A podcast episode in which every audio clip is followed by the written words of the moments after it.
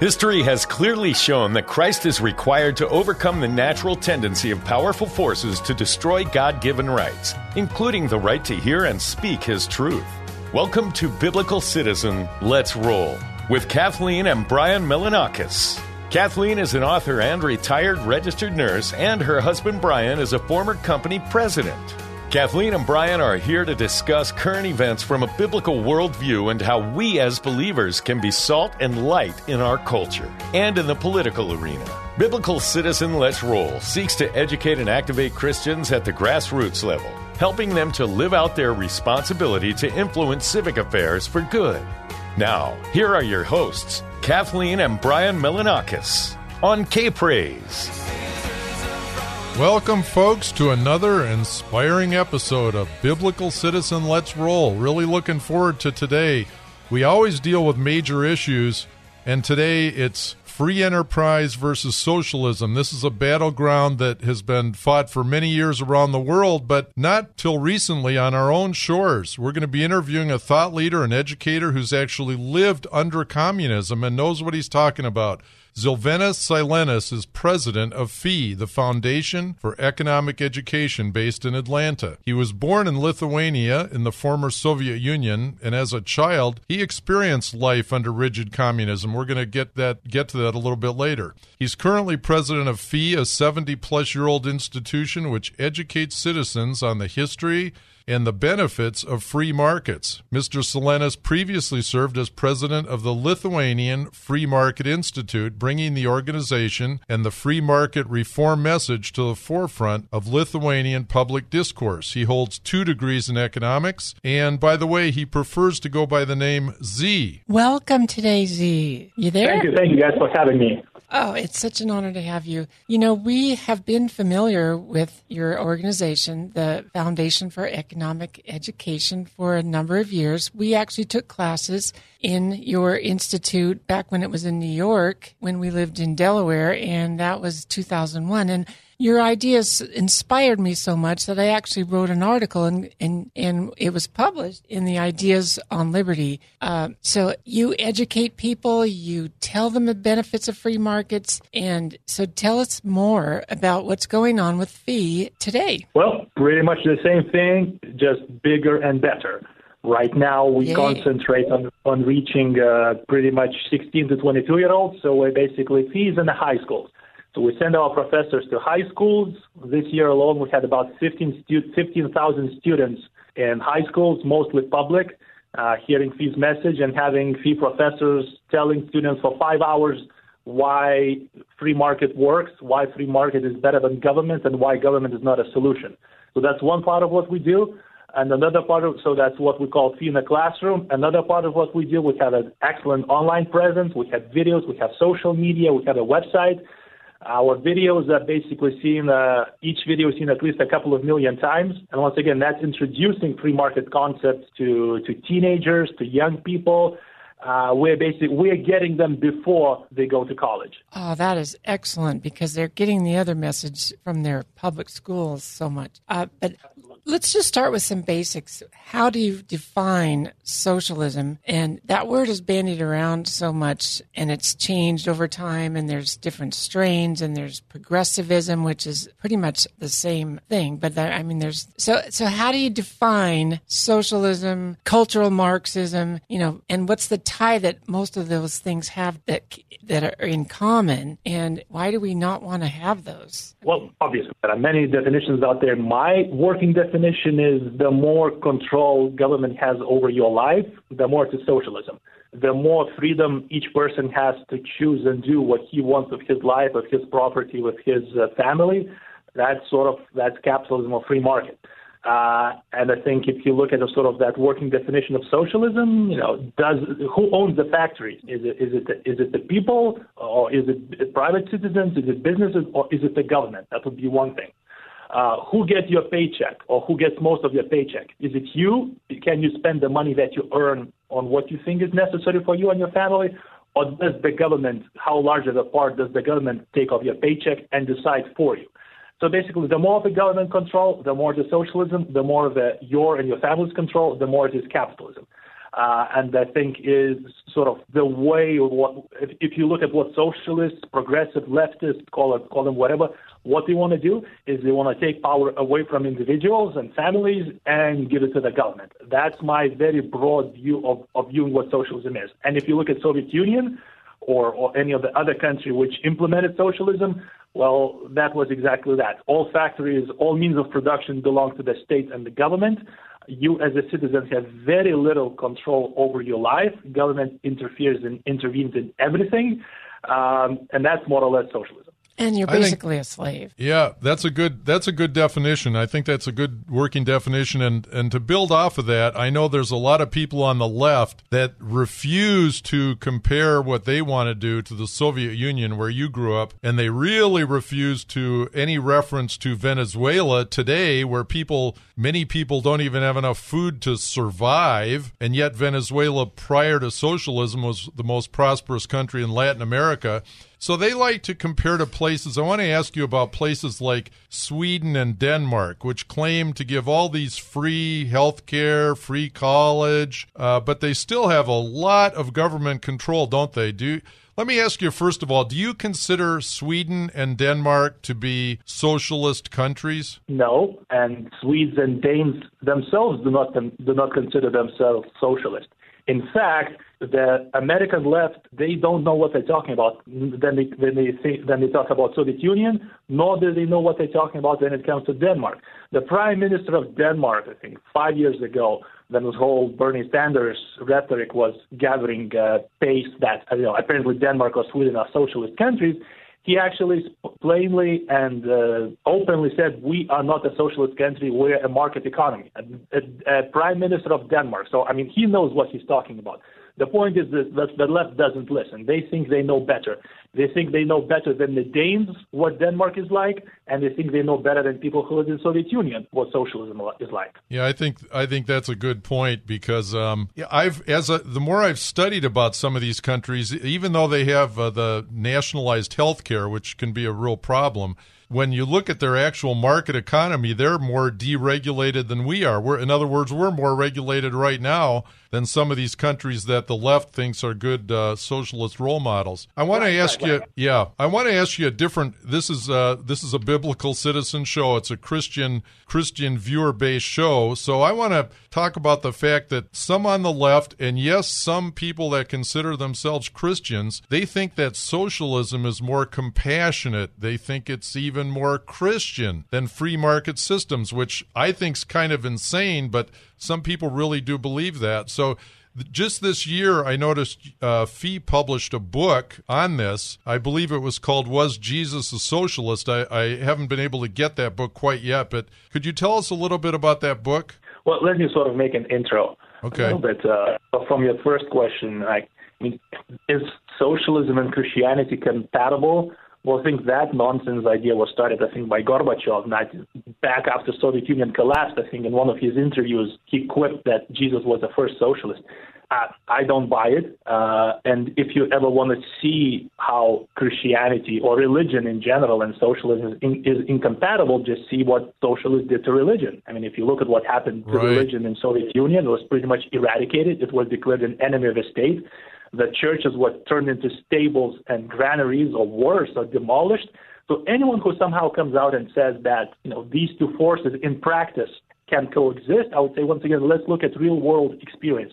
Find me a socialist or a communist country, be it Cuba, Venezuela, North Korea, or Soviet Union, in which Christianity and the dominant ideology of socialism have coexisted. They do not coexist.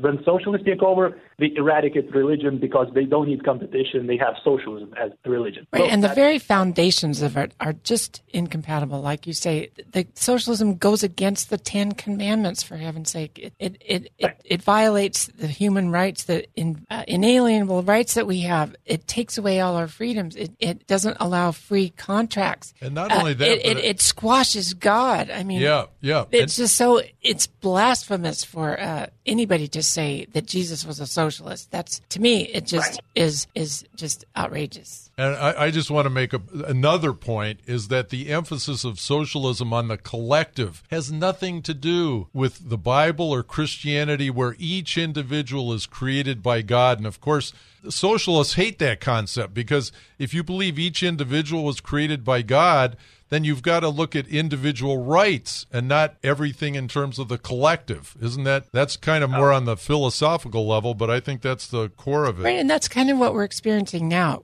Morality is based on the collective, what's supposed to be the common good. Well, it that does not honor the foundational idea that we are created in the image of God, and individual rights matter. So, and to your second point, so our long-term president now, President Emeritus Larry Reed, he's an excellent book, a kind of mental defense about the idea that Jesus was a socialist. So he has a collection of all these arguments and counter-arguments put into one very easy-to-read book. So it's an excellent book. I definitely recommend it. It's called "Was Jesus a Socialist?" And Brian and Kathleen, I asked those books are on the way to you, so you can read it and promote it to your readers. But I would recommend that book, and he does a much better job than I would ever do in explaining this. But he takes each and every one of these kind of myths that socialists use in trying to persuade people that Jesus was a socialist, and explains how it ain't so. Well, and they always start with the idea that it's more compassionate. But last week we talked about the pilgrims and how they did an experiment with communal farming, and they were committed Christians that tried this out. It was not more compassionate. It was not fair. It resulted in much diminished food production and a lot of dissension among the ranks and resentments. When they divided up the communal farm into private ownership of family farms, then the production went up. It worked well. It tripled. Yes. It tripled in 1 year. So we see that the experiment, we've seen it over and over and over, that it just doesn't work. It's not compatible with human nature. So we're going to take a break now and talk about your life in the Soviet Union, Z, when we come back, and what it was really like, and some other interesting aspects of this whole topic.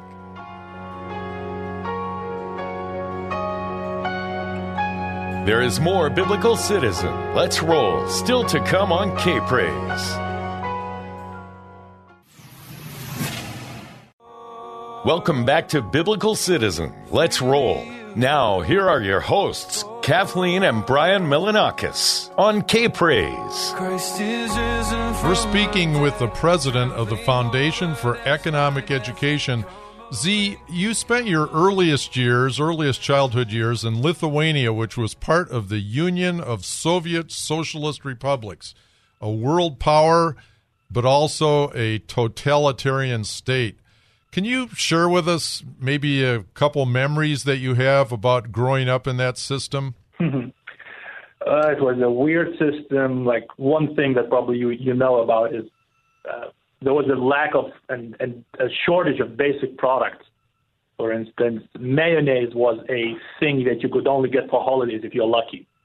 For instance, there was no mayonnaise for some reason. And so there were lines, everything. If you wanted to get anything, whether it be shoes or a coat or mayonnaise, you basically had to wait in a very long line.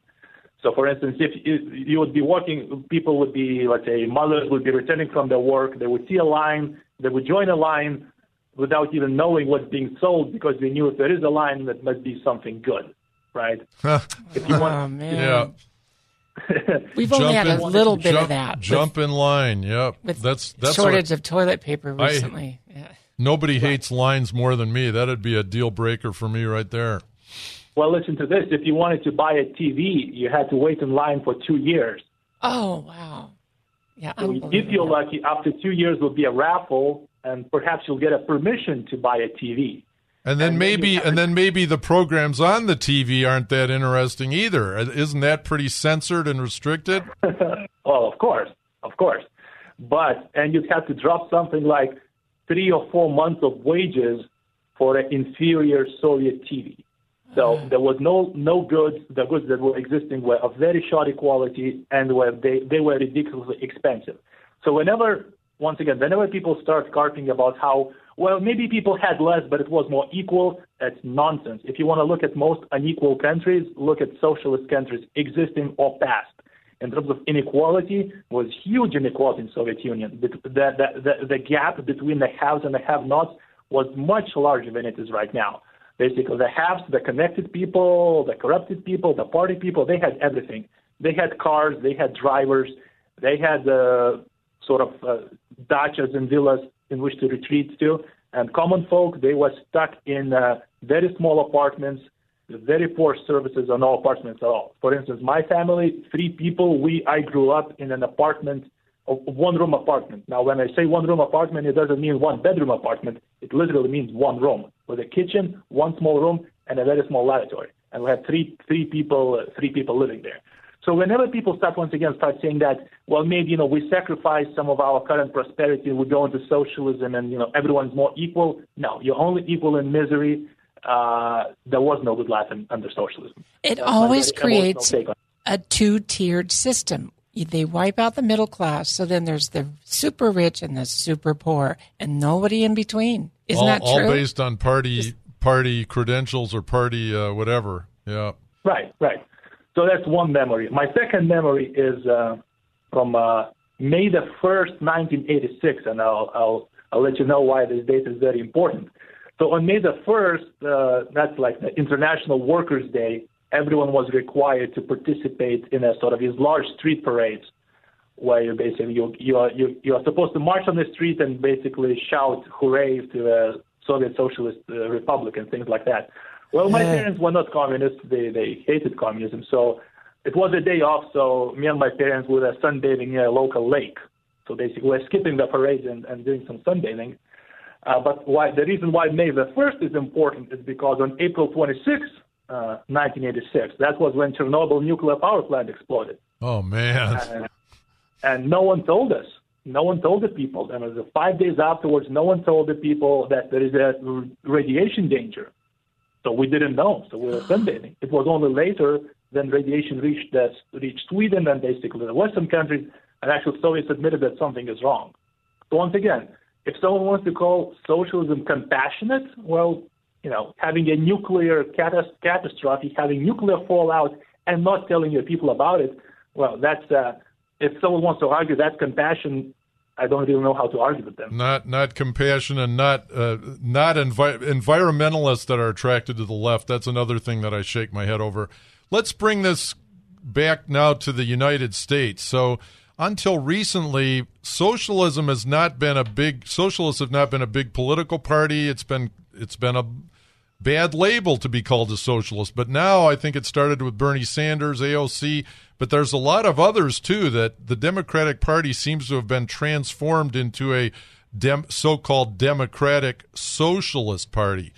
If you look at let me ask you just a little bit about the Democratic Party here in the United States. How alarming do you find their platform or what they're advocating, or any comments you want to make about today's Democratic Party? Well, I think there are very reasonable people in the Democratic Party that condemn the far left of the Democratic Party, and then there is a far left of the Democratic Party that revel in their admiration of socialism. So I wouldn't see the Democratic Party as one homogeneous bloc. I think they have people who disagree there. So, I mean, the argument between center-left and center-right, even though, of course, I'm on the right side of the spectrum, I can understand that argument. I think those two, center-right of United States and center-left of United States, I think these people can work together. Now, but if you get far-left that want to basically destroy United States or destroy their current system and build some sort of utopia, those are just incompatible with anything. Yeah, and there's a lot of people masquerading as centrists that really are Marxist at heart too. That you have to be really careful of that. Isn't that true? Oh yeah, absolutely. It's I think it's if there was one label in which people should feel bad about. That's being called a socialist. Now, especially there are people.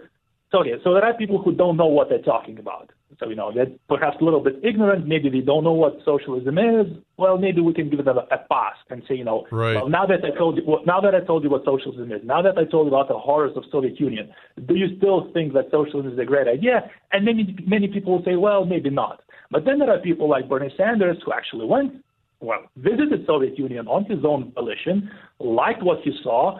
He knows what happened during Soviet Union years, and he still refuses to condemn it. He still refuses to condemn Cuba. Now that is a person whom I have a problem with. Yeah, that's a dyed-in-the-wool socialist, and I don't think so much a Democrat as a socialist. I want to one thing we've talked shifting gears a little bit again. We've talked about this a lot in the past on our show. Is the whole COVID lockdown and a range of people, our own Governor Gavin Newsom, the noted actress Jane Fonda, others have said that this has been good for the progressive left agenda. In other words, putting all these hundreds of thousands of small businesses out of business, shutting down churches, forbidding public meetings.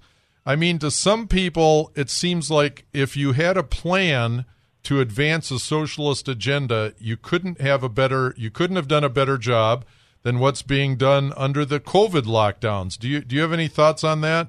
Yes, I agree with you. I would expand your thought on what they're trying to do is basically forcing people to stay at home and then giving them money and perhaps even more money than they would have earned in their workplace.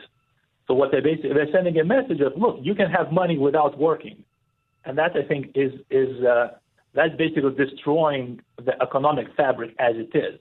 Now, hopefully and luckily, people still understand that this cannot go on forever. I hope that people would understand that if we continue giving people $600 per week, and that's more than they're earning in their current job, that very few people would actually want to return to a job. Right. And I hope that people understand that this cannot continue forever. You cannot keep on borrowing or printing money forever without incurring consequences. But I think you're right.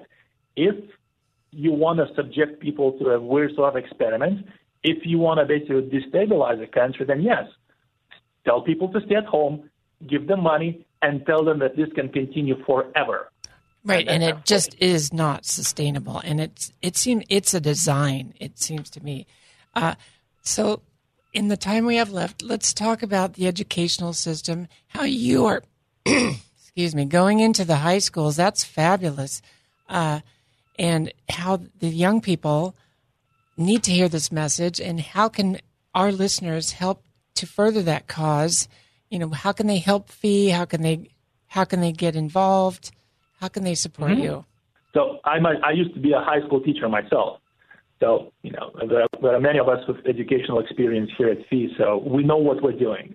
We know how to talk to high schoolers. We know how to talk to teachers. So far, the response has been stellar. Let's say this year we did 200 high schools. We didn't receive a single bad review, and we basically get invited back. So, can people call you and have a speaker come to their high school? And this is what exactly. And this is where your listeners could get in touch with us. So go to fee.org, explore our page a little bit. But if you want to request a speaker in your school, let us know. Get in touch with us. We'll do that. We either going to do it. The person's going to come there physically, or if COVID restrictions are still in place, we have webinars, we have means of basically delivering feed message to your high school by the means of the internet.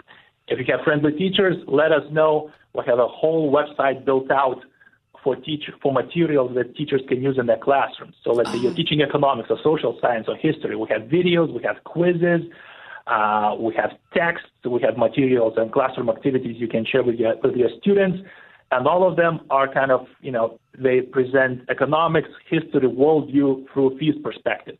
They're very high quality, very easy to use. If you want to get involved, go to fee.org, like Foundation for Economic Education.org, and find us there.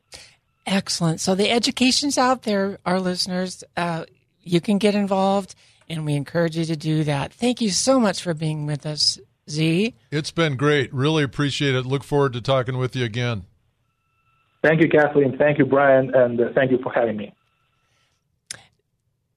next time. To bless your neighbor this week, consider joining Fee. Make a gift membership to a young person in your life. Maybe call a speaker to come and speak at the high school or get in touch with their resources. Seek opportunities to communicate that socialist systems create dependent slaves, while a market economy supports small businesses, free agreements between free parties, entrepreneurship, and God-given rights. Thank you so much for being with us today. Thanks for joining us for Biblical Citizen. Let's roll. Join us next week at this same time as Kathleen Melonakis, author and retired registered nurse, and her husband, Brian Melonakis, former company president, explore the deeper issues and spiritual forces behind the news and how we as believers can be salt and light in our culture and in the political arena. Biblical Citizen Let's Roll seeks to educate and activate Christians at the grassroots level, helping them to live out their responsibility to influence civic affairs for good. Next week, we will cover more major news happening from the view of the biblical citizen. To learn more about the show, how to become a guest or sponsor, send an email to biblicalcitizen@gmail.com. That's biblicalcitizen@gmail.com. This has been Biblical Citizen Let's Roll on K-Praise.